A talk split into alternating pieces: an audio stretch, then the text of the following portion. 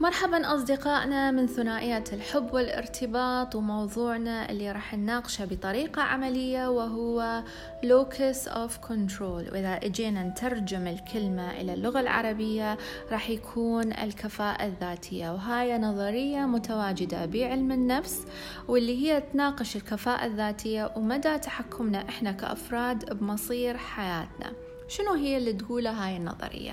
الأشخاص اللي عندهم كفاءة ذاتية داخلية معتمدين على ذاتهم باتخاذ قراراتهم ويكونون مسؤولين عن ما يقرروه ولما غلط يصير أو هم يغلطون يكون الشخص معترف بالغلط ويتعلم منه ويصححه أما الأشخاص اللي عندهم كفاءة ذاتية خارجية يكونون معتمدين على غيرهم ويحسون الناس أو العوامل الخارجية هي المتحكمة في حياتهم.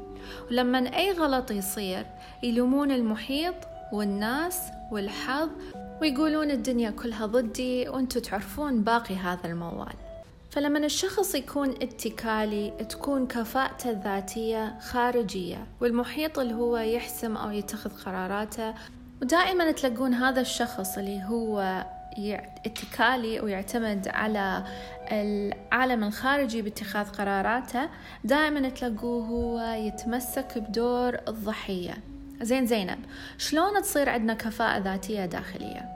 طريقة كلش بسيطة. وراح أعلمكم من خلال التمرين العملي شلون أنتوا تقدرون تعرفون هل أنتوا عندكم كفاءة ذاتية داخلية أو خارجية وهل العالم يتحكم بكم أو أنتوا تتحكمون بالعالم. الاستقلال الشخصي يصير لما إحنا نكون السند الوافي لنفسنا.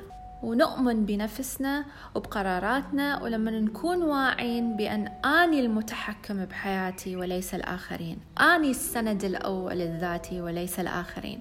لذلك إحنا اليوم راح نشرح لكم من خلال تمرين عملي. إحنا راح نجيب ورقة راح نرسم عليها دائرة وراح نرسم عليها مستطيل وراح أراويكم من خلال الفيديو إيش راح نسوي بيهم.